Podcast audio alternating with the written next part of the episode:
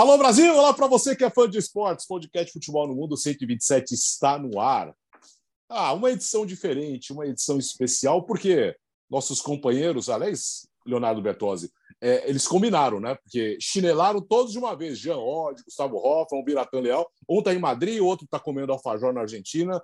E o Jean disse que foi por aí, né, Léo? É, a nossa coordenação não está muito legal, não, né? Porque um, é. um, um tá de mudança, um, um tá na Argentina. O Jean, eu não sei onde está, mas assim, a, o volume de férias do Jean, eu não sei como ele consegue. Que essa coisa de quatro, cinco férias por ano, realmente, eu não sei, eu não sei com quem que tem que conversar, Alex. É com você que tem que conversar isso aí?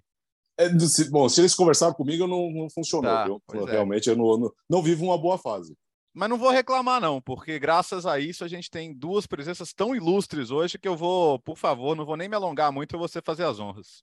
Ah, vamos começar com o companheiro da casa, Gustavo Zupac, ao lado do Mário Marra e Eugênio Leal fazem o podcast Rolou Melão, mais um podcast de sucesso dos canais ESPN. O Zupa está com a gente todo dia no Sport Center com André Furi, Marcela Rafael, Felipe Mota às oito na ESPN, né, Zupac?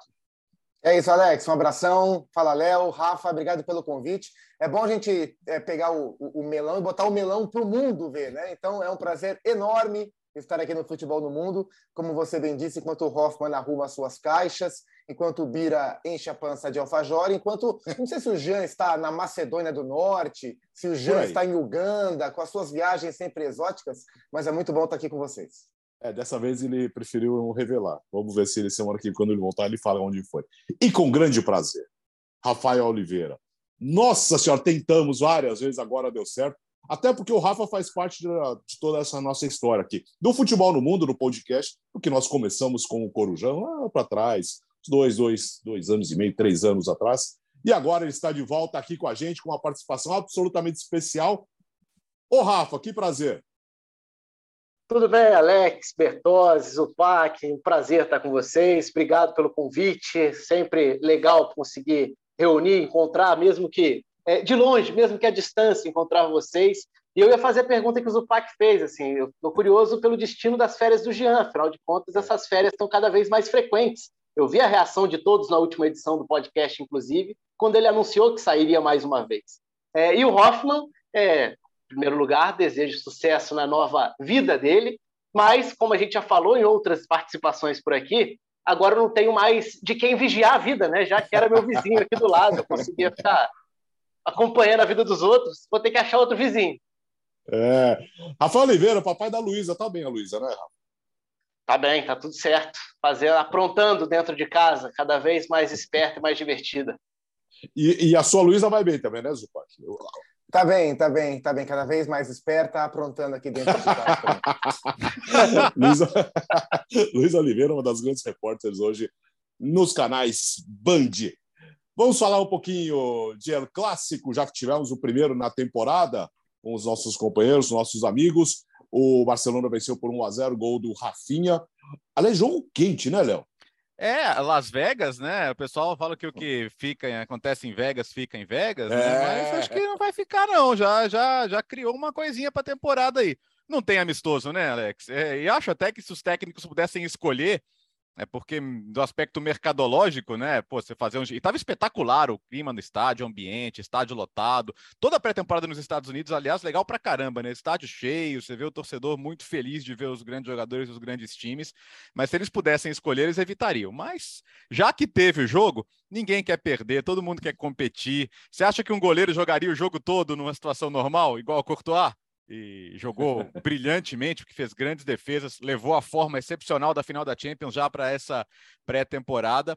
Mas é, ficou legal porque a gente pôde ver as novidades, né? Nem a gente pôde ver Lewandowski, pôde ver Rafinha, pôde ver Rudiger, pôde ver Chouameni e no geral dos reforços viu coisas muito positivas, né? É que o Rafinha roubou a cena, né? O, o na pré-temporada de uma maneira geral. É que o jogo anterior com o Inter Miami é um jogo de menos nível técnico, um adversário mais frágil, mas ele já tinha tido participação em três gols, gol e assistências e agora esse golaço aí, essa pancada de perna esquerda. Vamos lembrar, o Rafinha quis ir para o Barcelona, né? Se dependesse do, do do, Leeds lá atrás, ele teria ido para o Chelsea. Né? O Barcelona teve que. Sabe que o Barcelona teve que prometer que se não pagar em dia, ele vai ter que pagar mais para o Leeds, né? Mas no final das contas, tudo bem. Foi para lá e está muito à vontade já no time, fez um golaço, e não só o golaço, né? Boas, boas jogadas ali pelo lado direito. Daqui a pouco a gente vai discutir como os técnicos acabaram já condicionando um pouquinho seus sistemas defensivos às virtudes dos adversários, mesmo sendo um amistoso de pré-temporada. Mas foi legal, Alex. Deixou, já, já deixou aquela aguinha na boca. Na temporada passada, como tudo bem, teve o 4 a 0 e tal, mas não teve competição entre os dois mesmo. Né? O Barcelona não avançou na Champions, o Real Madrid disparou no campeonato. Então, embora o jogo em si tenha sido um ponto muito interessante, não, não teve disputa para valer. Ah, agora vai ter, né? A sensação é de que vai ter. Vamos rolar a bola aí, Zupac e Rafa. É, não, eu achei, achei bastante interessante é, o amistoso, porque para as duas equipes eles tiveram motivações diferentes, né? Então, por exemplo, para o Real Madrid foi uma oportunidade de, de colocar logo de cara em um jogo, embora não valha tanto, mas é um jogo de alta exigência, o, o meio-campo do novo Real Madrid, do Real Madrid do futuro, né? Com o Valverde, com o Tchouameni com, e com o Camavinga, Tchouameni ali se adaptando aos novos companheiros em um jogo de grande exigência. É, e essa formação de meio-campo não, não teve muito sucesso, não conseguiu se impor tanto. O Barça foi quem controlou mais as ações do meio-campo. Valeu como experiência de um tempo, e aí no segundo tempo já chegou o meio-campo multicampeão com o Casimiro Kroos e o, e o Luka Modric. E para o Barcelona, foi um teste maior do que é o time. Né? O Barcelona jogou com algo muito próximo do que vai ser o, a principal formação do Barcelona para a temporada, especialmente no, no, setor ofensivo. Né? Então, as primeiras movimentações do Lewandowski, que jogou o primeiro tempo, é, o Ansu Fati vindo pela esquerda e se encontrando um pouco mais com esses jogadores, e o Rafinha, que, como disse o Léo, foi o grande nome. Rafinha, que jogou na direita no primeiro tempo, jogou na esquerda no segundo tempo, que não é muito habitual para ele até ele sair. E sobre o Rafinha, é, me chama a atenção uma coisa que eu ouvi do Tite no fim do ano passado, conversando com ele, é, e ele ficou muito impressionado como o Rafinha chegou rapidamente à seleção e se adaptou, se incorporou aos métodos de trabalho, absorveu o que tinha que absorver e não sentiu, não sentiu o tamanho da camisa. E a gente vê nesse primeiro momento algo muito parecido com o Barcelona. Então acho que é importante valorizar esse aspecto do Rafinha como atleta. Talvez tenha a ver com o fato dele já chegar a esses momentos tão importantes de carreira com 25 anos, não tão novo quanto outros que saíram do Brasil para dar esse passo, já um pouco mais amadurecido, passando por ligas menores, por times menores, até bater Championship, Premier League e depois é, chegar a, a, esse momento no, Barcelona. Então, acho que essa construção mais lenta da carreira do Rafinha traz pontos positivos, como chegar a uma seleção, chegar a um Barcelona, botar a camisa e fazer o que ele faz, até aproveitando a assistência do Militão, né? E, e, e o golaço que ele fez lá em Las Vegas. É, eu, em relação a, assim, a ter clássico em pré-temporada, eu até sou bastante contra, porque eu acho que é, não é a mesma coisa, ao mesmo tempo você acaba, não digo banalizando, porque todo mundo sempre quer ver, então é até por todo mundo querer sempre ver que tem, né? É porque é uma ótima sacada de mercado você promover clássicos desses em outros lugares fora do ambiente natural da, das ligas nacionais ou até mesmo de uma competição é, continental que pode promover. É, eu não sou um grande fã porque eu acho que isso, um, um, clássico desse tamanho ele tende a colocar um peso que a pré-temporada não deve ter. Então você acaba é, criando um ambiente de pressão, de cobrança no momento de retomada dos trabalhos, no momento e até esse é um aspecto, né? São dois times em momentos diferentes da pré-temporada. O Barcelona já tinha feito jogos, já estava há mais tempo trabalhando, o Real Madrid até por conta da Champions, é, voltando, começando agora uma pré-temporada. E o aspecto físico é o primeiro estágio de uma retomada de trabalho é, quando a gente pensa em pré-temporada. Então, eu acho que às vezes um jogo muito grande ele tende a direcionar as atenções para o resultado. Lembra quando o Real Madrid foi atropelado pelo Atlético de Madrid? Parecia-se um fim do mundo na pré-temporada. E não é um momento para tirar nenhuma conclusão. Dito isso, não tem nada que eu possa fazer para evitar esse tipo de jogo. É, ele acontece cada vez mais, não só entre os espanhóis, e é uma atração, é legal, porque todo mundo quer ver esses caras se enfrentando. E como o Zupac falou, assim, eu acho que foi muito interessante do ponto de vista de construção é, de maneiras diferentes, em estágios diferentes. Por exemplo, o Ancelotti, além de ter um time, voltando mais agora da, da pausa, né, começando a pré-temporada, ele não tinha por que expor o seu time ideal a uma possibilidade de uma derrota pesada contra um time fisicamente um pouco melhor. Por outro lado, o Xavi precisa sim é, achar esse time, montar qual vai ser esse time diante dos investimentos, das apostas e da expectativa. E acho que a sacada do Ancelotti aí foi muito boa. É, esse jogo não tem o peso que o clássico vai ter, mas por que não aproveitar esse nível de enfrentamento para naturalizar para determinados jogadores que tendem a jogar mais vezes no futuro? Aí você tem um Chouameni, Valverde e Camavinga no meio campo, é uma ótima ocasião. Ah, vamos, não tem o Benzema, vamos trabalhar com o Hazard sendo um 9. Será que isso pode ser uma alternativa durante a temporada? É uma carência dentro do elenco. Como que vai ser a temporada do Hazard? Ele vai, enfim, ser uma opção confiável? Ele vai precisar correr bastante atrás do espaço perdido. E, e acho que dá para encarar dessas duas formas o jogo.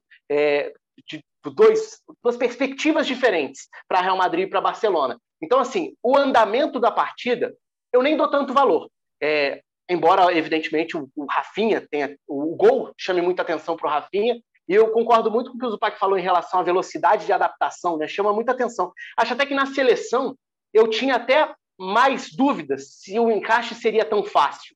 Porque no Barcelona, eu acho que dá para enxergar mais claramente uma linha assim, que liga Bielsa à chave, né? com uma escala clara em Guardiola no meio, mas se a gente for pensar em ideias de jogo, o Rafinha é claramente uma peça muito interessante para encaixar como esse cara que vai abrir o campo para receber bem aberto, partir para cima e desequilibrar. E ele rendeu tão bem, tendo um protagonismo enorme no Leeds, numa engrenagem melhor na, no Barcelona, que o time tende a ter, até pelos reforços, acho que ele pode render muito bem. E aí é um enorme cartão de visitas. Mas acho que tem vários aspectos legais aí quando a gente aprofunda nos times e nas ideias.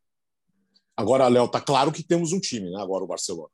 É, não, agora vai ficar mais, mais competitivo e ainda não está pronto, né? O Barcelona, pelas notícias do fim de semana, tá? E como tudo acontece muito rápido no mercado, é bom destacar que estamos gravando antes do meio-dia aqui uhum. na segunda-feira.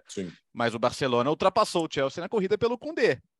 E aí está falando de um zagueiro, pô, de elite, já adaptado à liga, de um nível que não precisa mais, quer dizer, precisa provar em um clube maior, sim, mas é, já demonstrou todo o talento que tem.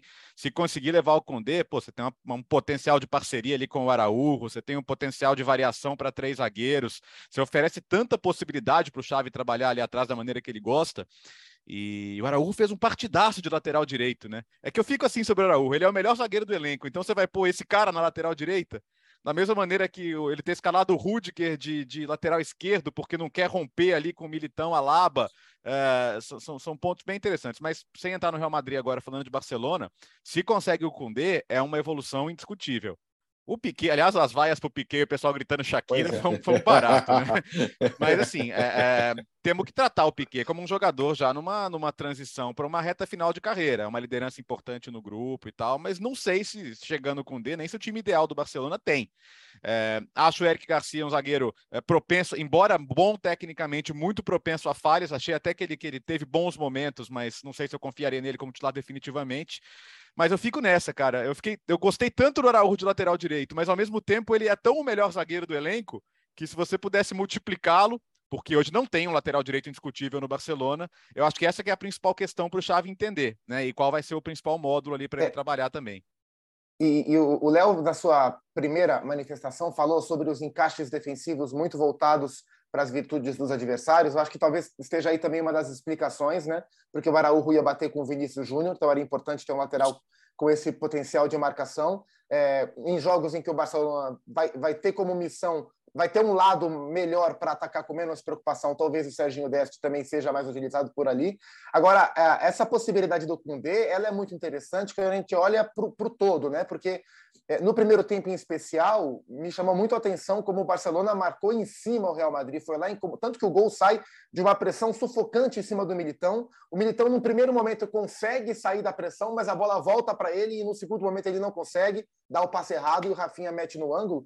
E, e acho que para sustentar essa postura, é preciso ter uma zaga cada vez mais rápida, né? mais propensa também a subir essa linha de marcação. E o Cundê é um cara que, que, que tem muito essa qualidade, né? fez muito isso bem no, no Sevilha, quando jogou ao lado do, do, Diego Carlos e na própria seleção. Então, acho que esse é um dos desafios também. Conseguir, e, e aí para o Piquet ficar mais complicado como um todo, conseguir montar a linha defensiva mais rápida para acompanhar esse movimento do time. E, e o meio-campo também achei bem interessante. Né? Não sei se vai ser essa formação que o Xavi vai levar adiante o tempo inteiro, é, no primeiro tempo, gostei do encaixe do Busquets com, com o Gavi com o Pedri, e também gostei do que no segundo tempo, da dinâmica, da intensidade que ele dá para o time. eu acho que ele ganha repertório, né? ele ganha diferentes possibilidades para o time, é, não só na maneira de jogar, mas na característica dos jogadores individualmente também. Então, acho que para o Barcelona foi, foi bem proveitoso. É só um sinal de uma temporada que começa com uma perspectiva já bastante diferente da, da, da que começou na última.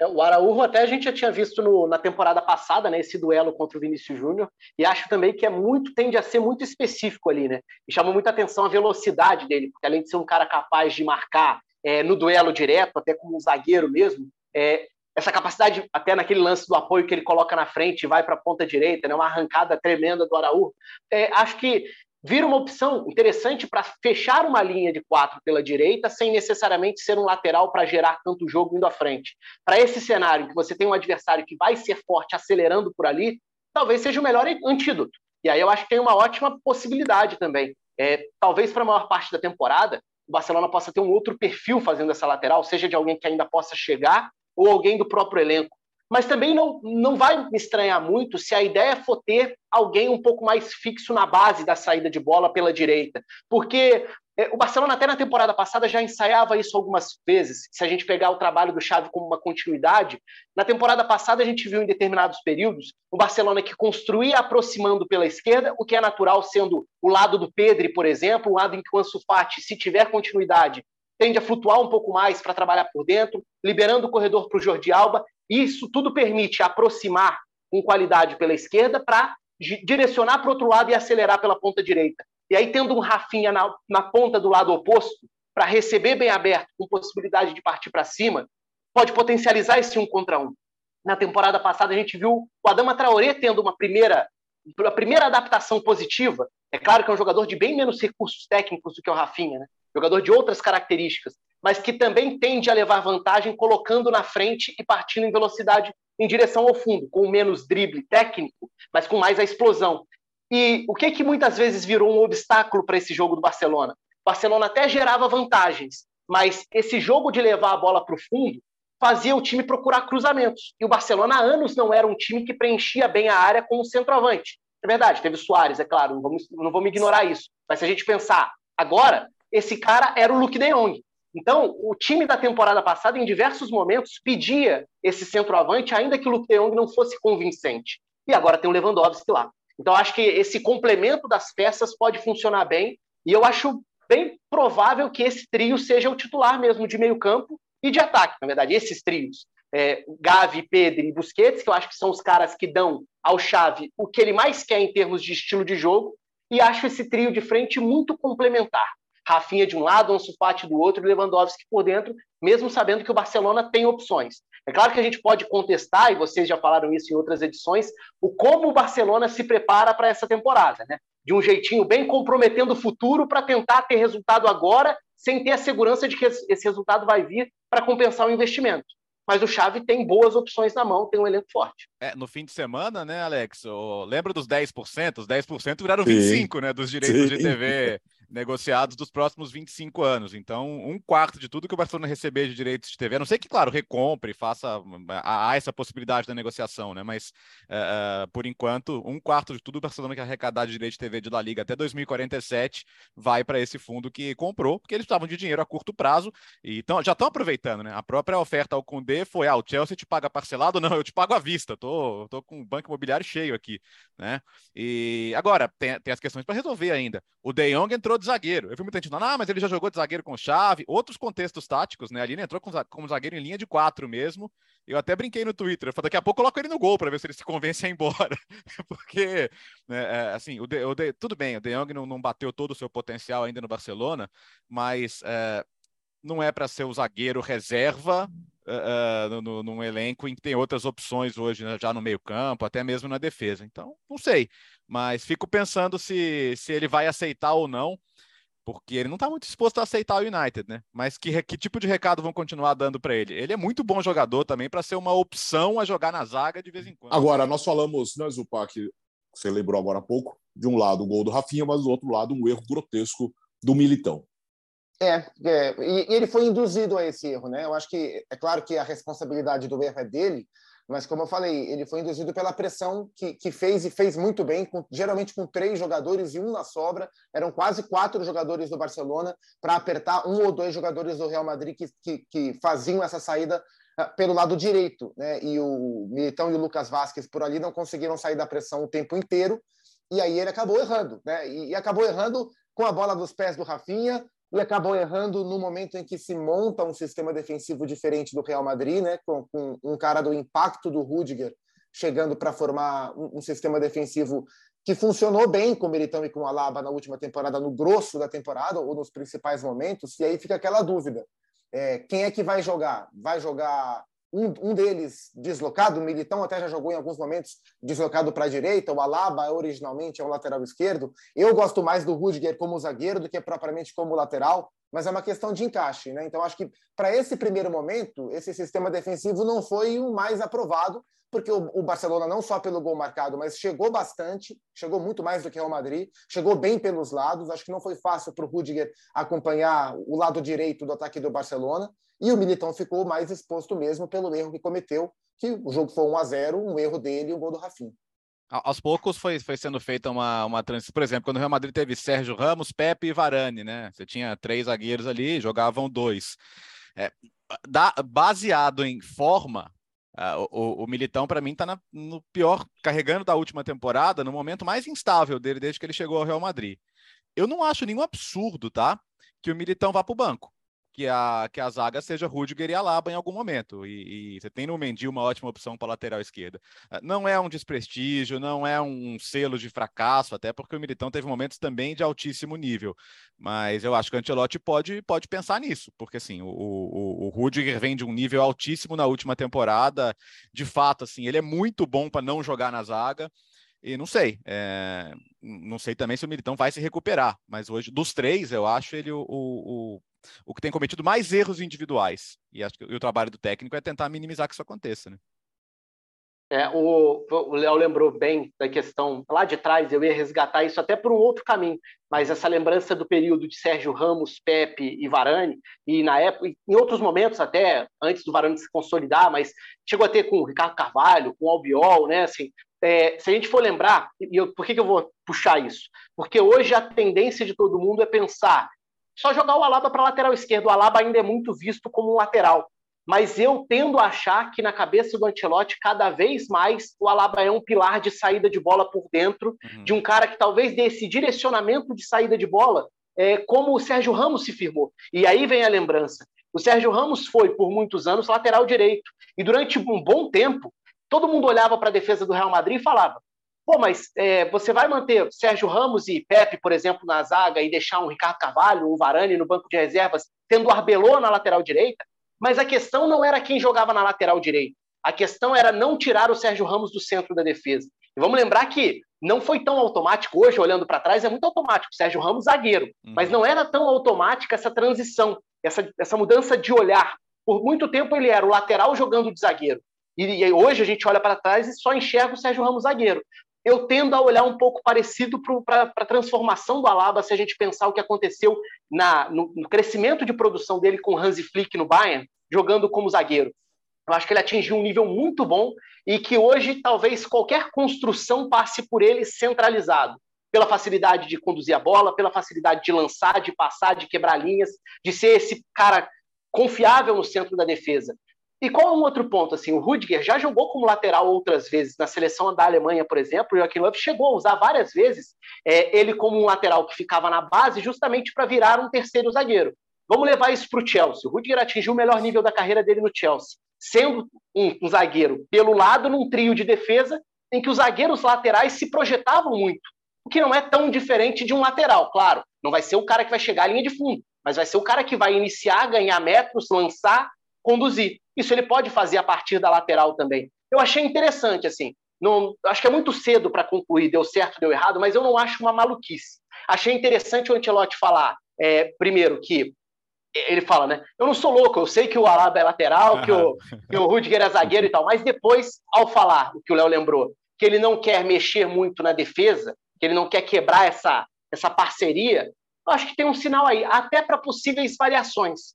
Primeiro, é bom a gente lembrar, né? É ótimo que o Real Madrid volte a ter uma opção de banco em bom nível para a zaga, é. porque o Real Madrid não tinha, era uma carência do elenco. Então, se hoje a gente pode debater mudanças na dupla de zaga, na temporada passada a gente não podia, porque o Real Madrid tinha perdido os seus dois titulares de anos. É verdade que as duas saídas acabaram se mostrando bons negócios, né? O Varane não foi bem no Manchester United o Sérgio Ramos praticamente não jogou no PSG. Mas esses caras dominaram a zaga do Real Madrid por anos. Não era uma transição fácil e acho que foi uma temporada de sucesso, apesar do, do Militão ter oscilado.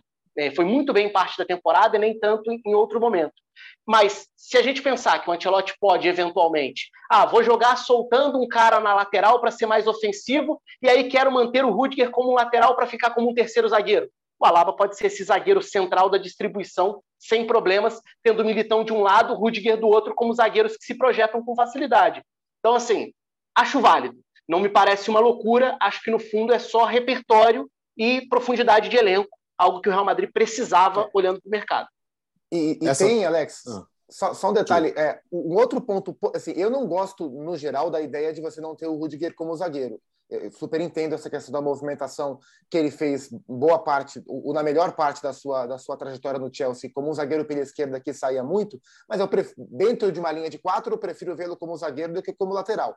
Mas um outro ponto positivo de tê-lo como lateral é uma segurança maior para o próprio Vinícius Júnior, né? Porque uma coisa é você ter o Vinícius tendo que voltar para ajudar um pouco mais na recomposição para fechar o lado do Mendy. Outra coisa é você saber que tem um cara como o Rudiger na, na retaguarda do Vinícius Júnior, dá mais liberdade para o atacante brasileiro. Tá, só um detalhe, a, a, é, só para deixar claro, eu também prefiro, porque eu acabei não, não uhum. falando isso, assim, eu também prefiro o Rudiger como zagueiro. Eu só achei interessante o teste, Sim. mas também acho que o Rudiger tende a ser um ótimo zagueiro para dupla de zaga, até porque o Mendy é um jogador extremamente regular e importante defensivamente pelo lado. Então também não é aquele lado que você precise mudar urgentemente, então vamos improvisar alguém. Eu acho que eu prefiro o Rudiger como zagueiro. Opções ali não faltam, algum problema lá na frente. E se o Benzema não jogar? De novo, o mesmo problema, Léo.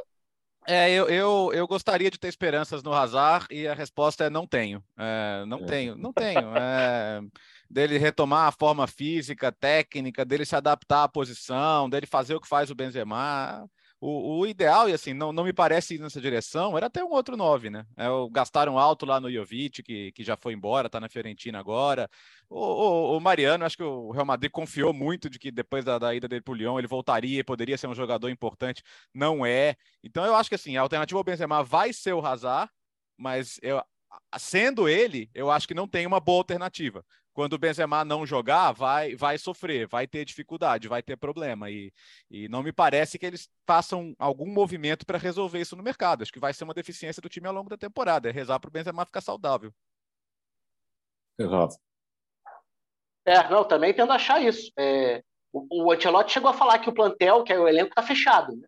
Então, assim, e não parece. Até porque, assim, convenhamos, né, o grande movimento do Real Madrid nessa janela estava muito bem definido e era um só, era o Mbappé. E com a chegada do Mbappé, a, a ausência de um, uma alternativa para C9 seria completamente ignorada pela, pela potência que o ataque teria, né?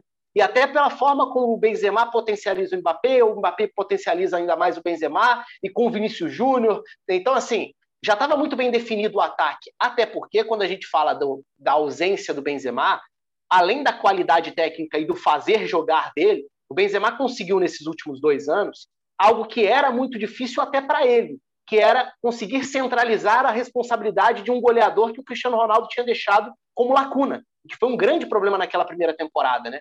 Essa última temporada a gente viu o Vinícius Júnior participando mais também da produção de gols, gols e assistências. Mas se você perde um Benzema, você perde não só um líder em campo, não só a referência técnica, mas também essa certeza de gols. E aí eu acho que falta bastante. Fica um buraco, fica um vazio, porque eu não vejo o Vinícius Júnior com perfil para ser potencializado como nove, eu não vejo o Rodrigo para ser esse cara, eu não vejo o Hazard para ser esse cara.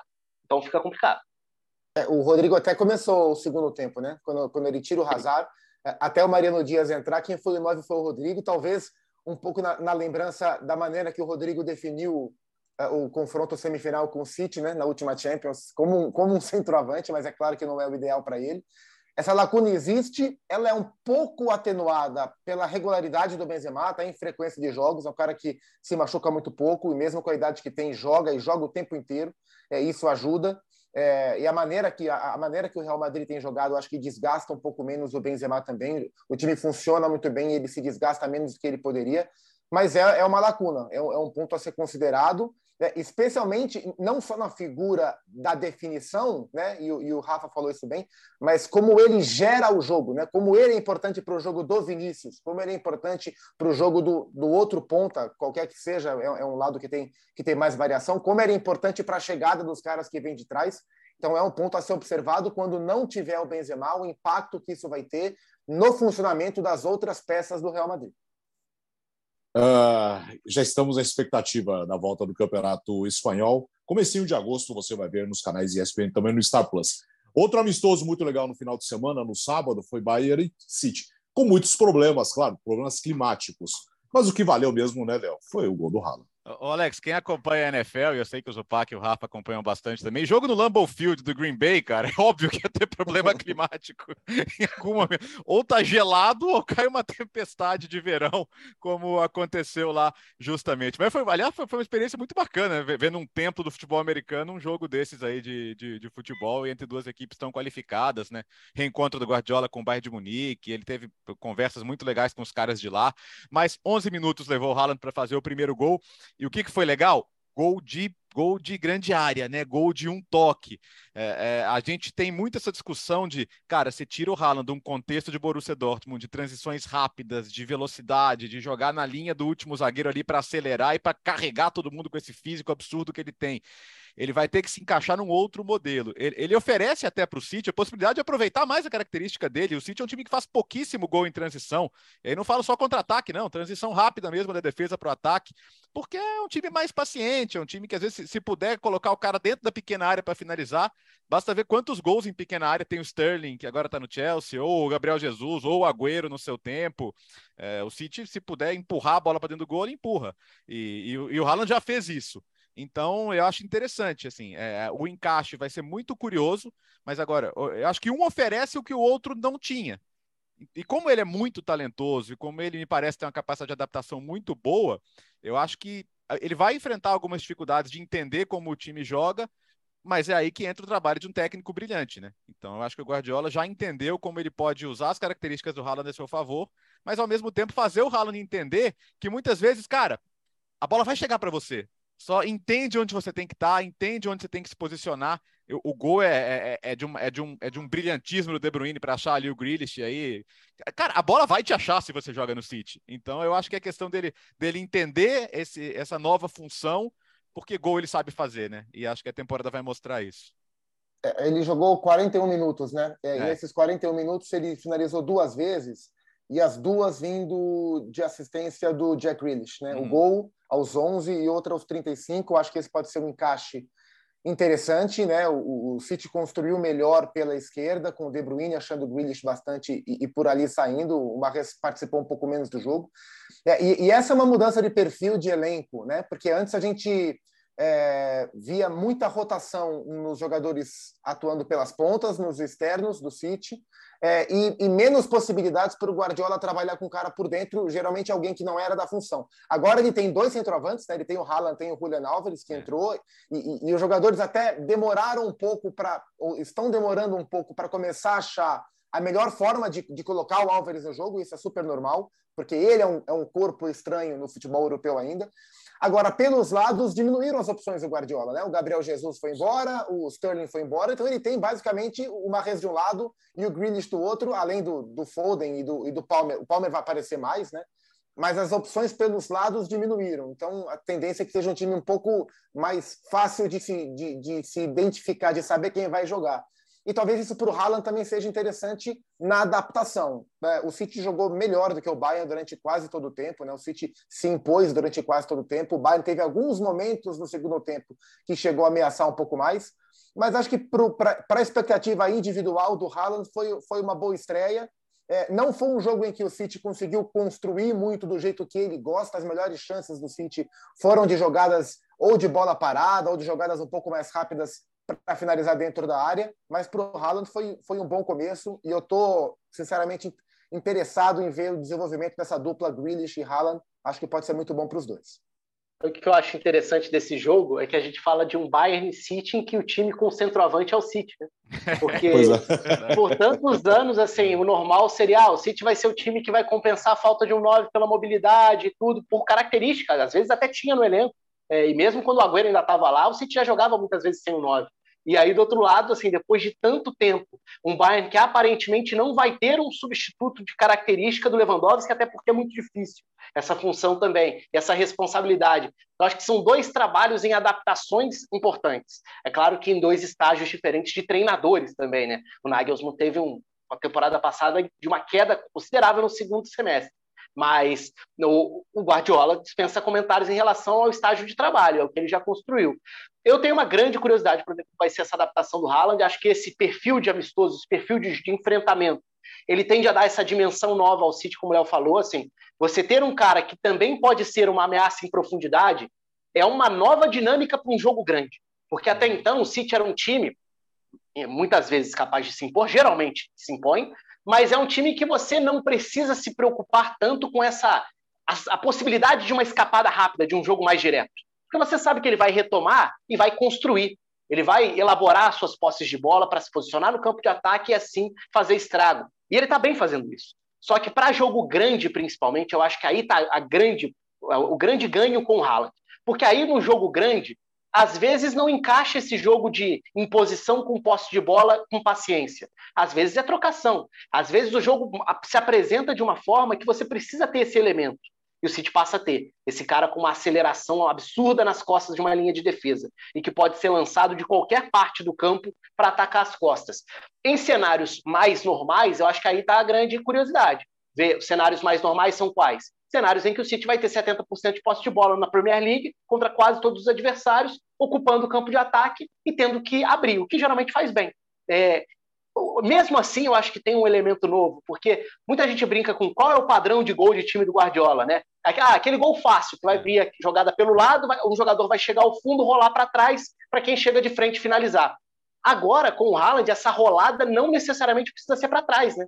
Porque o Haaland pode ser o cara que vai atacar as costas da defesa, mesmo que uma defesa bem recuada, ele é um cara que tem tanta aceleração para se antecipar que ele uhum. pode receber, como foi no gol, que era uma sequência de uma bola parada também, mas é um ataque à entrada da pequena área. Então é, é um elemento novo, vai ser legal de ver sim. E para ele também, né, assim, com toda essa expectativa que existe, você já levar 10, 11 minutos para fazer o primeiro gol, é só pré-temporada? É. Mas já mostra que você chegou para fazer o que sabe, né? É, ruim não é. E, e, tem a jogadinha, né, Rafa? Que é aquela bola cruzada da intermediária ali, do, do De Bruyne, do Cancelo, que eles acham que eles querem, né? E, e, o Haaland é, e o Haaland é bom pelo alto, né? Então é uma, é uma jogada a mais que eles ganham. Eu tô ansioso. Alex, 5 de agosto, né? A estreia da Premier League. Sim, Palace Arsenal. É, é, tá chegando, pô. Já é, já é semana que vem, cara. Sim. Esse final de semana começa a Championship. E na outra semana a Premier League. Aliás, o City joga contra o West Ham no domingo. Inclusive, todos, Alex, jogos, Todos os jogos nós vamos ver aqui. Hum. Já fazer a propaganda, porque na sexta-feira, quatro da tarde, tem a abertura da Championship com Huddersfield e Burnley. E Burnley. Estaremos na transmissão na ESPN 2. É, escuta, ainda falando do Hala, engraçado, né? Você olha o cara jogar, não parece que ele é, que é novo no time. Ele se encaixou ali com uma facilidade absolutamente impressionante. Do tipo, eu já estou aqui faz tempo, né, Zupa? É, e, aí, é, mas é porque o time é encaixado, né? E, e o time está é, entendendo que precisa potencializar um cara como esse. Então é mais fácil para você adaptar um cara com as características do Haaland em meio campo com jogadores tão inteligentes como o De Bruyne, como o Bernardo e o Rodri, que formaram mais a base atrás, atrás do belga, é, com o Grealish já encaixado, com o Mahrez também tentando jogar, acho que isso facilita. Uh, seria mais difícil, por exemplo, entendo eu, para o Haaland chegar num time menos pronto. Como o City tem uma estrutura que pedia um cara com essa característica em muitos momentos, ah, vai existir um esforço coletivo para isso funcionar. Eu acho bastante interessante. Me chamou também a atenção é, os jovens que o Guardiola colocou durante o jogo, durante os amistosos, né? É, o Palmer é, é, um cara que já está na fila para entrar mesmo, mas me chamou a atenção no jogo contra o Bayern o Wilson Nesbrand como lateral esquerdo com o Cancelo pela direita, o Cancelo que agora é o 7, né? Herdou a camisa que era do Sterling. E no segundo tempo, até anotei o nome dele, que é um jogador que eu não conhecia, o Rico Lewis, né? Um lateral do sub-18, lateral direito baixinho, mas muito habilidoso, que buscou a jogada individual eh, bastante. assim. Então, acho que essa é outra marca. Você olha para o banco do City nesse amistoso, é um banco da copinha, é, é, é, é o time, é o sub-20, o under-20 do, do, City, e o Guardiola que tentou usar mais e usou nas Copas principalmente mais esses, esses garotos, é, vai ter opções interessantes para usar quando possível na temporada. O Calvin Phillips, que no primeiro amistoso foi zagueiro, é, e eu acho que essa é uma tendência para longo prazo, como outros jogadores de meio campo foram muito bem adaptados pelo Guardiola a essa função, e os dois que eu, que eu de bate-pronto uso como referência foram Mascherano no Bayern, é, no Barcelona e o, e o, Fernandinho nos últimos anos no City, eu tenho uma expectativa de que a médio e longo prazo o Calvin Phillips vai virar um excelente zagueiro das mãos do Guardiola, mas contra o City ele entrou e entrou bem até no meio campo. Uh, falamos do City que não tem mais o Sterling, não tem mais o Gabriel Jesus. Um foi para o Chelsea, o outro foi para o Arsenal. Final de semana amistoso, 4 a 0 para o Arsenal. Mas calma, né, gente? Calma, nessas horas, muita calma, porque é só pré-temporada, né, Rafa? Ah, é, é só pré-temporada. Eu acho que nesse caso específico, assim, é, apesar de já existir assim, muito um alerta ligado em relação ao Chelsea, acho que tem mais a ver com o estágio das contratações, o estágio das mudanças do clube, né? A estrutura do clube passa por uma mudança importantíssima, até por tudo que aconteceu com o Abramovich, com a venda do clube, etc. Então, assim, a instabilidade do Chelsea ela vem muito de cima para baixo, né? E, e, dentro de campo, eu não vejo essa instabilidade no trabalho. Por mais que na temporada passada a gente possa questionar, ah, o Lukaku não conseguiu ser o que se esperava. E o Chelsea acaba assumindo esse prejuízo ao abrir mão do Lukaku, emprestando para a Inter dessa forma. Então, assim, é, tem uma perda considerável aí. É, acho até que a gente pode questionar algumas das, das, movimentações de mercado, não em relação ao Koulibaly, por exemplo, mas o Sterling acho que é uma contratação discutível em relação, será que o Chelsea precisava desse jogador com esse nível de investimento? Era o que o time precisava para agora, já tendo jogadores de mobilidade, de qualidade, até de maior potencial dentro do elenco? mas também não acho que seja essa chegada que vai fazer a gente olhar para o time, que era até então um time extremamente forte, e falar: ruiu, acabou, virou uma porcaria. Não, não acho que passe por aí, é muito início ainda. Vamos ver quais vão ser as opções, principalmente pensando aí na possibilidade de não dar certo o que parecia encaminhado com o Kundê, que encaixaria muito bem para ser esse cara pela direita, né? Lembrando que o Chelsea perdeu os dois zagueiros pelos lados do trio defensivo. Mas acho que, acima de tudo, muito mais do que o lado alarmista para o Chelsea, eu acho que é um lado animador para o Arsenal, né? Porque o Arsenal fez na temporada passada, para mim, até é, uma retomada de um trabalho que eu discutia se teria. Porque a temporada anterior do Arteta tinha sido bem abaixo das expectativas. E eu, sinceramente, já não sabia muito se o trabalho teria futuro. E ele conseguiu é, reerguer o trabalho e terminar a temporada com um time melhor. E agora os movimentos de mercado acho que também são muito compatíveis com o que ele queria pensando em características de jogadores. E a gente vê um impacto inicial positivo. Claro, a temporada ainda nem começou, mas de um Gabriel Jesus, acho que é um jogador que pode acrescentar algo diferente. Eu acho que é, é animador para o Arsenal a pré-temporada, mesmo que ela ainda não signifique muita coisa. É, é, eu acho que no caso do Chelsea, assim, o, a mudança de, de, dono implica, por enquanto, na falta de um projeto esportivo, de um diretor esportivo. Isso aí está é, improvisado ainda. E não é o ideal que seja assim numa janela de verão, né? Mas sai toda uma estrutura ali. A Marina Granovskaya, que era pessoa fortíssima ali nessas construções de contratos. É, eu acho que para o Tuchel, ver você ter o Rafinha na mão e perder, ter o Kundê na mão e perder, é, ele fica, puxa, fica, deve bater uma ansiedade nele. Ele pensa, ok, Sterling, eu, eu sei o que eu quero dele. O Koulibaly já entrou, entrou bem. O Koulibaly vai dar certo, cara. O Koulibaly é um monstro de zagueiro, isso aí eu não tenho nenhuma dúvida. Mas eu acho que a aflição dele é ver que o, o, o que, que ele quer. Ele quer competir com o Liverpool e Manchester City. É, hoje, eu acho difícil. Né? Eu não consigo ver o, Chelsea com potencial para mais do que o terceiro lugar se for uma temporada dentro da normalidade. Então, não sei, mas vamos ver o que, que o mercado pode oferecer para ele ainda. E, de qualquer maneira, é um time que pode ser competitivo. Agora, o Arsenal me anima, cara. É... Sabe a sensação que existe dentro do Arsenal? É que se tivesse ido para a Champions seria ótimo, mas seria até pular uma etapa do trabalho. O, o, Arsenal não tinha no planejamento da temporada passada classificar para Champions. Estou falando que, que, que é, tá todo mundo feliz e não ter ido? Não. Mas o, o, o ponto é, é, você tem ali uma construção de elenco com uma idade dos jogadores, com, com o contrato novo do técnico, que é subir degrau a degrau. E o Edu falava, eu estava lendo uma entrevista muito boa do Edu pro, pro The Athletic, né? Falando dessas dificuldades para renovar um elenco e para. E, pra... E, e, às vezes coisas que você pensa e não dão certo. O William e Davi Luiz, por exemplo, lá atrás. Uh, a ideia era, pô, vamos trazer esses caras que são vencedores, sabe, rodados de Premier League, são líderes. Não deu certo. Acontece. Às vezes você pensa uma coisa e, e ela não funciona. E com o Gabriel ele falou, ele, olha, eu cheguei para ele e falei, olha, eu quero o Gabriel que eu conheço, mas não da última temporada, que eu achei sem brilho, um pouco abaixo. Eu quero o Gabriel que eu conheço, tá? Da seleção brasileira, inclusive, de trabalhar junto. E ele falou que, que ele tá, eles têm tentado mesmo eh, mostrar com dados o que esperam de cada jogador, ter uma abordagem mais, mais científica também, e acho que o encaixe dele pode ser muito positivo. Então, embora seja só pré-temporada, é, o Gabriel não precisa se adaptar à liga, já conhece todos os adversários, já fez gol em praticamente todos eles, sabe? Está muito acostumado a competir em alto nível. Eu acho que vai ser uma temporada muito boa para ele. E, e, acho que o Arsenal vai estar tá no bolo.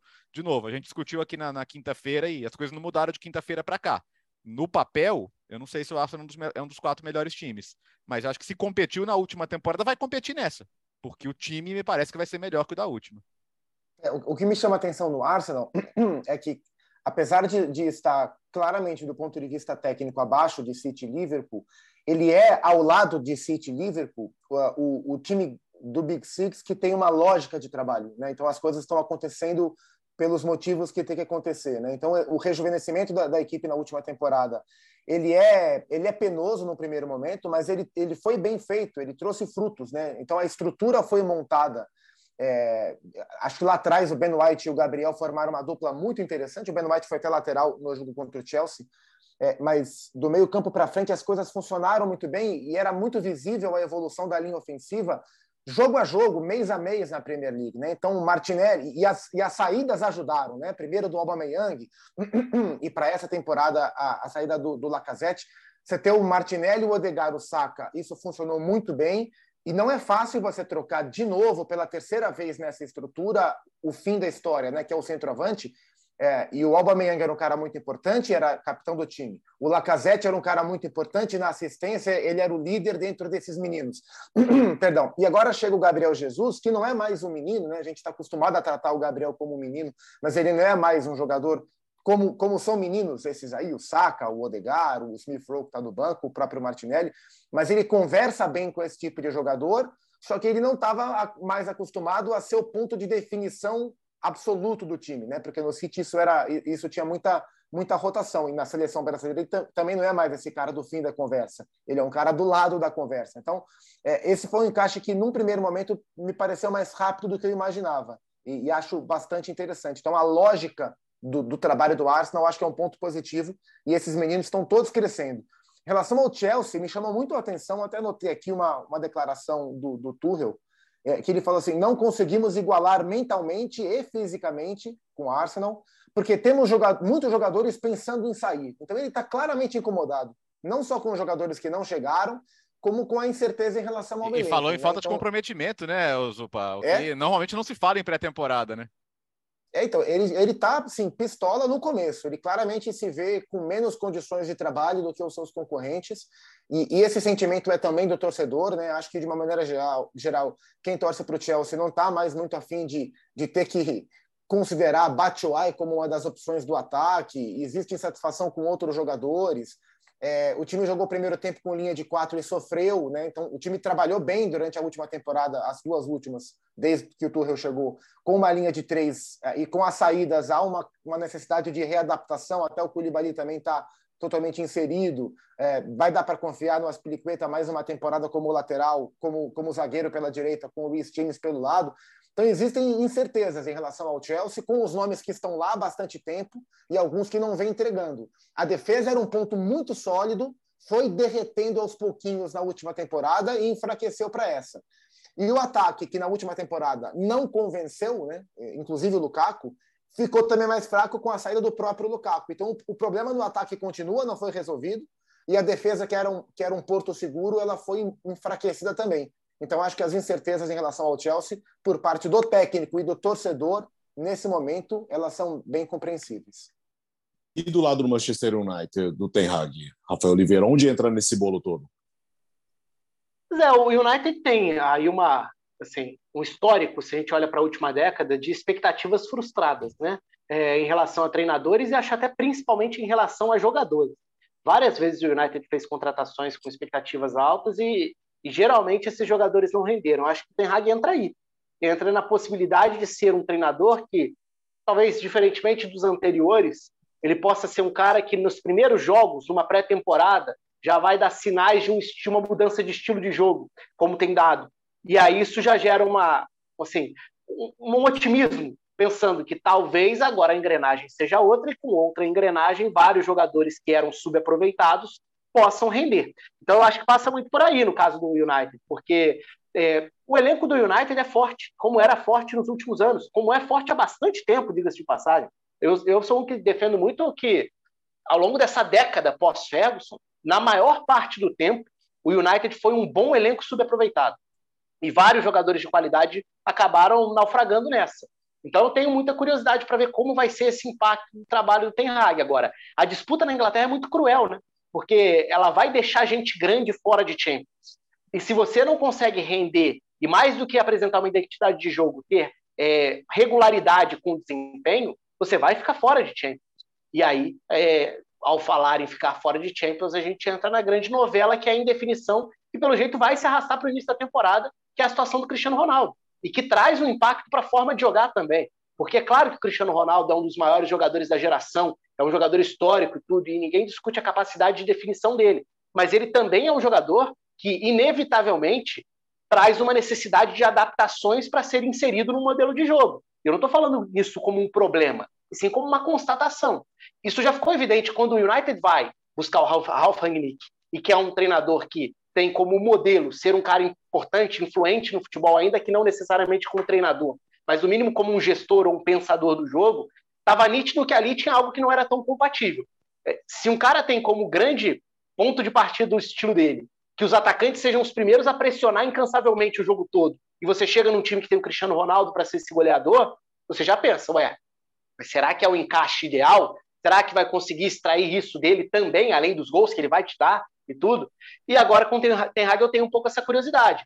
É, e o fato de você planejar e passar uma pré-temporada sem contar com o Cristiano Ronaldo pode ser um, um obstáculo em dobro, né? Porque você está montando uma estrutura que talvez tenha que inserir um jogador que não fez parte dessa construção. Enfim, eu acho que esses são alguns problemas iniciais. Mas quando a gente olha para o campo, a gente vê sinais positivos. Porque se o United conseguir extrair o que o Sancho tem a oferecer, por exemplo, tá ali um jogadoraço. Tá ali um cara que é para ser um dos principais destaques da Premier League. Não conseguiu na temporada passada, mas um que, por enquanto, está na lista dos subaproveitados pelo United ao longo do tempo. Na própria zaga, se a gente olhar a temporada ruim do Varane, né, que chegou para ser um cara para consertar a defesa. Isso vale para vários setores. Um aspecto que eu estou achando interessante, além do, do, do, Marcial sendo resgatado nessa pré-temporada, é o, o, Fred sendo usado em alguns momentos como primeiro volante, uhum. como cara da saída de bola. Não sei se isso vai ser levado para a temporada para valer, mas ao ver isso, eu me lembrei de quando o Fred tinha aquela decisão, porque na época que ele vai para o Manchester United, existia teoricamente uma disputa né, entre United e City. E na minha cabeça era muito nítido que a escolha do Fred, ou a escolha do mercado, que não necessariamente passaria só pelo jogador, ditaria o futuro da carreira do, do Fred. Não no sentido de dar certo, dar errado, ser bom ou ser ruim, mas no sentido de que jogador ele viraria. Porque para mim era muito nítido que indo para o City naquela ocasião, ele seria trabalhado para virar um primeiro, um primeiro volante ali, para a gente falar o popular. Ser o primeiro passador à frente da defesa pela agilidade, sendo trabalhado para direcionar jogo, para recuperar a bola ali, é, e que é algo que a gente viu em alguns momentos dessa pré-temporada com o Ten Hag. Então pode ser uma mudança de conceito na utilização do jogador. Quando ele vai para o United e é usado, por exemplo, pelo Mourinho, por outros treinadores, claramente ele era mais o segundo, às vezes até o terceiro, o cara das transições da composição de um meio-campo, não o ocupador de espaços à frente da defesa, porque ele não necessariamente seria o cara da distribuição. Isso vai muito de técnico para técnico. Então, por exemplo, a gente chegou a ver agora com o Ten Hag, o Fred de primeiro e o McTominay na frente. É uma inversão em relação ao que a gente viu antes. Está certo? Está errado? Acho que não tem certo e errado.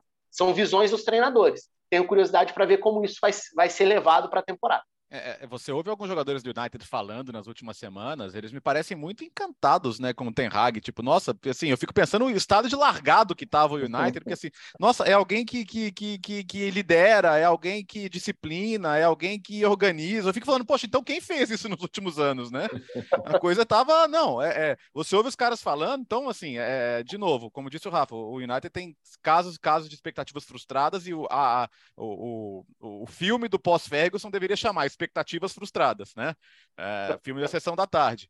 Mas, mas, esse é o ponto, assim, o, os jogadores me parecem comprar muito a ideia. Porque é isso, você vê no campo, né? Alguns gols do United na pré-temporada são gols muito bem trabalhados, sabe? Construção coletiva, bola de pé em pé, então, a gente tem que, que relativizar a pré-temporada? Tem, mas você entender o modelo de jogo, agora é a hora que a gente tem para fazer isso. Daqui a pouco a bola vai rolar para valer e vai ver como isso vai se traduzir.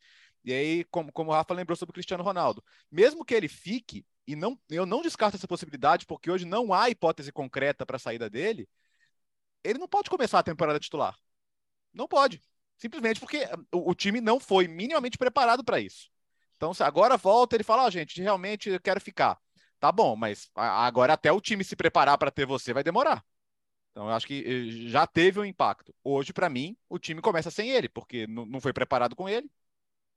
É, e até porque o, o, setor que sofre o maior impacto com a chegada do, do Eric Ten Hag, para mim, é justamente o setor ofensivo, né? E as movimentações, elas são bem interessantes, né? Do Rashford pela esquerda, o Sancho pela direita pisando muito área para definir, é, e, e, o Marcial, como disse o Rafa, resgatado e aparecendo bem, é, especialmente o Marcial, que é o cara que, que brigaria com, com, com o Ronaldo se ele reaparecesse para ser titular. Então é uma questão a ser vista.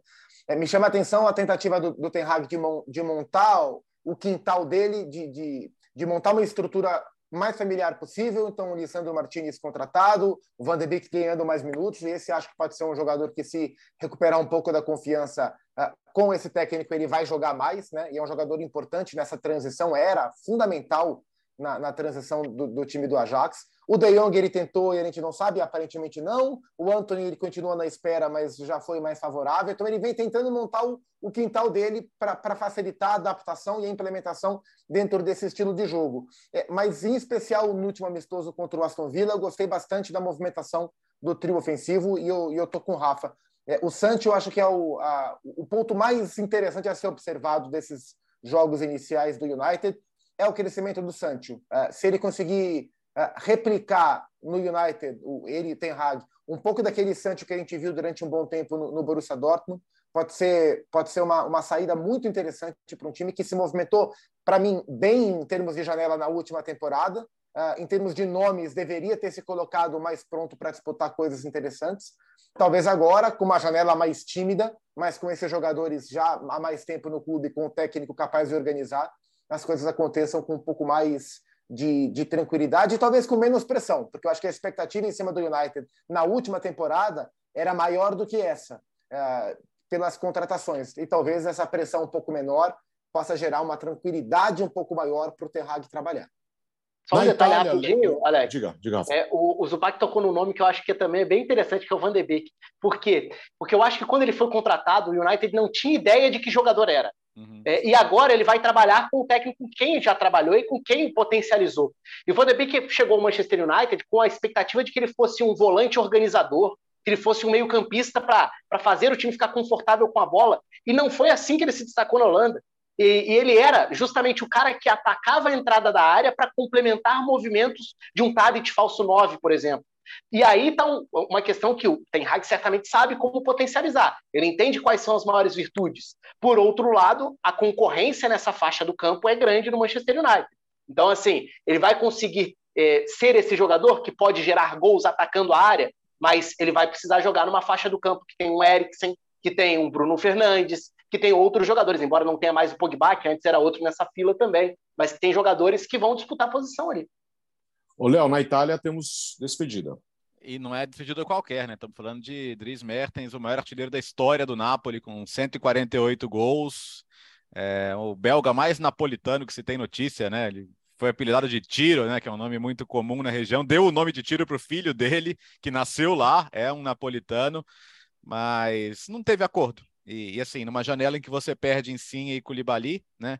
Você vende bem o Koulibaly, mas o Napoli queria que ele ficasse, ele, ele pediu para ser vendido. O Napoli estava disposto a pagar 6 milhões por temporada para ele, que é um valor até meio fora da realidade para o Napoli hoje. Mas o Mertens não aceitou a proposta de renovação e vai embora. Então, o Napoli, para mim, é o grande ponto de interrogação da temporada, porque perde referências históricas, as reposições é, são difíceis de entender se vão dar certo. É, claro, o, Kim, zagueiro que vem do Fenerbahçe, foi muito bem lá, mas é um salto.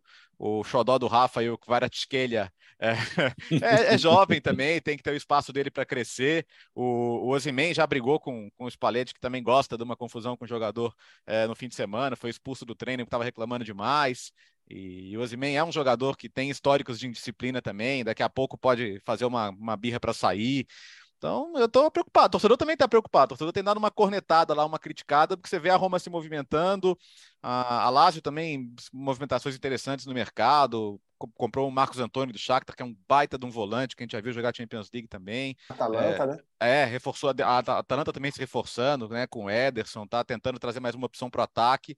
Então eu estou preocupado. É, o, o Napoli está muito preocupado em lançar camisa, né? Eu vi que eles vão lançar 12, 13 camisas diferentes na temporada de novo. Mas, de novo. De novo, é, mas, mas time mesmo eu tô, fico muito preocupado, porque esse ano o mercado da Juventus e da Inter é muito bom da Juventus, é o melhor mercado dos últimos anos. Uh, o Milan é o campeão, embora faça um mercado bem modesto até agora. E, e, e a Roma, a Roma trouxe de bala, né? E, até agora mantém o Zaniolo, tem também Abraham, tem o Zé Mourinho no comando, que é um, um como diria o outro, um plus a mais. É, não sei, eu, eu, acho que, eu acho que hoje, hoje eu vejo o Napoli nesse grid de largada aí, numa terceira fila, e para o torcedor é preocupante, né? Tudo bem que ele não está sonhando, ah, ganhar o Scudetto, acho que isso, é, ele chegou a sonhar na temporada passada, mas nessa vai ser difícil o, só em relação ao Mertens, é, os números são impressionantes, né? São 148 gols para 397 jogos, duas Copas Itália. É, eu estava acompanhando alguns fóruns de torcedores e, e, algum descontentamento, não pela saída pura e simples, porque é uma decisão financeira, né? E as decisões do Napoli foram muito voltadas para o lado financeiro, vender um jogador, não renovar com outro jogador e etc e tal. É, é um clube que precisa nesse momento baixar o seu sarrafo mas a maneira que o clube se despede do seu maior artilheiro de todos os tempos. É, uma entrevista do seu presidente numa rádio e, isso, é. e foi assim que ficaram sabendo que o contrato não seria renovado, numa manifestação, é, em uma entrevista do seu presidente, e depois um vídeo bonito de um minuto e oito, minuto e meio, com gols, golaços, inclusive, do, do Mertens pelo Napoli, mas considera-se pouco. Né? Quando você vai se despedir do seu maior artilheiro de todos os tempos, esperava-se algo maior, especialmente falando de um povo tão passional, né, com coração tão quente como o napolitano. Então, a maneira que o clube se despede do Mertens é, é algo que deixou o seu torcedor a desejar, chateado, né, uma, uma maneira que deixou a desejar. E, enfim, é, acho que do ponto de vista técnico é uma decisão que tem um impacto no time, mas que se fosse em outros anos teria um impacto maior, né? Porque ele já não é, já, já não veio jogando com tanta frequência na última temporada mas acho que simbolicamente é, um, é, um, é uma lacuna muito grande que, que se abre, especialmente em uma temporada, como disse o Léo, onde outros jogadores tão importantes já, já deixaram o clube. Diga, Não, é, eu estava até vendo, é, não sei se foi hoje ou outro dia, acho que foi até mais cedo, é, vocês já falaram sobre a importância histórica desses nomes que se despedem do, do Napoli, né? E eu estava vendo uma. Alguém postou no, no Twitter uma foto do, do Napoli marcante, né? Do Napoli do Sarri, dos grandes nomes. O Napoli vem de uma década assim, que teve times marcantes, se não para ganhar o título italiano, porque conviveu com uma Juventus hegemônica, mas para disputar, o que foi muito importante, muito relevante nesse período, até se a gente aumentar um pouco essa perspectiva para entender a reconstrução do clube, né? O, Napoli se colocou ao longo dessa década num lugar muito relevante. E aí a foto estava justamente destacando que com essas saídas agora, todos os titulares importantes do período do Sarri já estão fora do clube. Do clube. Se a gente pegar, claro, tem um Zielinski ainda e tal, é, mas ele era um reserva quando a gente imagina aquele trio central de é, Jorginho, Alain e, e Hamsik, por exemplo, né? O Zielinski era uma opção e tanto, mas ele não era o titular. Ah, o Mário Rui para lateral. O Gulan foi o lateral titular na esquerda nos melhores momentos daquele Napoli que empolgou, fora o trio ofensivo. Né? Então é, é uma página muito importante que, que termina, eu diria, e que não vai ser simples de dar o passo seguinte, como vocês já falaram. É, acho que o Varadskhelia é uma boa, até o Léo falou da, do meu queridinho, Varadskhelia fez temporadas muito legais na, no futebol russo, mas principalmente a retrasada. Essa última temporada não foi das melhores, até porque o Rubin Kazan fez uma péssima temporada. A anterior dele tinha sido muito boa, ele faz parte da nova geração da Geórgia. Geórgia era uma das seleções legais de acompanhar na quarta divisão da Nations lá atrás, é, com alguns jogadores jovens, Shaq Vitadze, Kvaratskhelia, mas o Kvaratskhelia acho que é uma aposta legal, mas não dá para o cara chegar sendo tendo a responsabilidade de esse é o substituto do Insigne, por exemplo, já que são posições similares, né? Parece que ele é um ponta pela esquerda na maior parte das vezes. Uhum. E claro, quando você perde um pilar como o Koulibaly, não é fácil você contratar um cara que chega para acertar um sistema defensivo, ser uma referência como o Koulibaly foi por anos.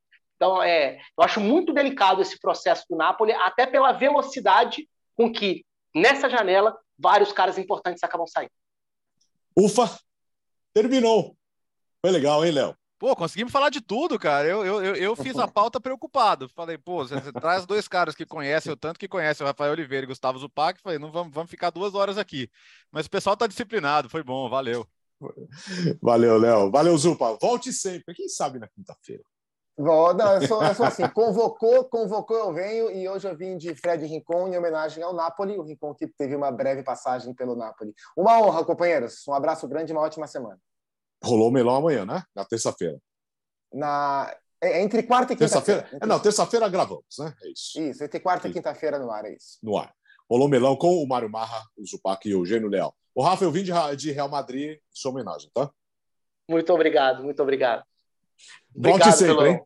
É, obrigado pelo convite. Esse convite é sempre um prazer, vocês sabem bem disso. É sempre um prazer estar aqui com vocês e falar. A gente poderia ficar duas horas ou mais aqui falando sobre esses temas, tranquilamente. Um prazerzaço, um abraço. Valeu, Rafael Oliveira, Gustavo Zupac, os nossos convidados dessa edição de cento, número 127 do podcast Futebol no Mundo. E nos encontramos na quinta-feira. Valeu, boa semana.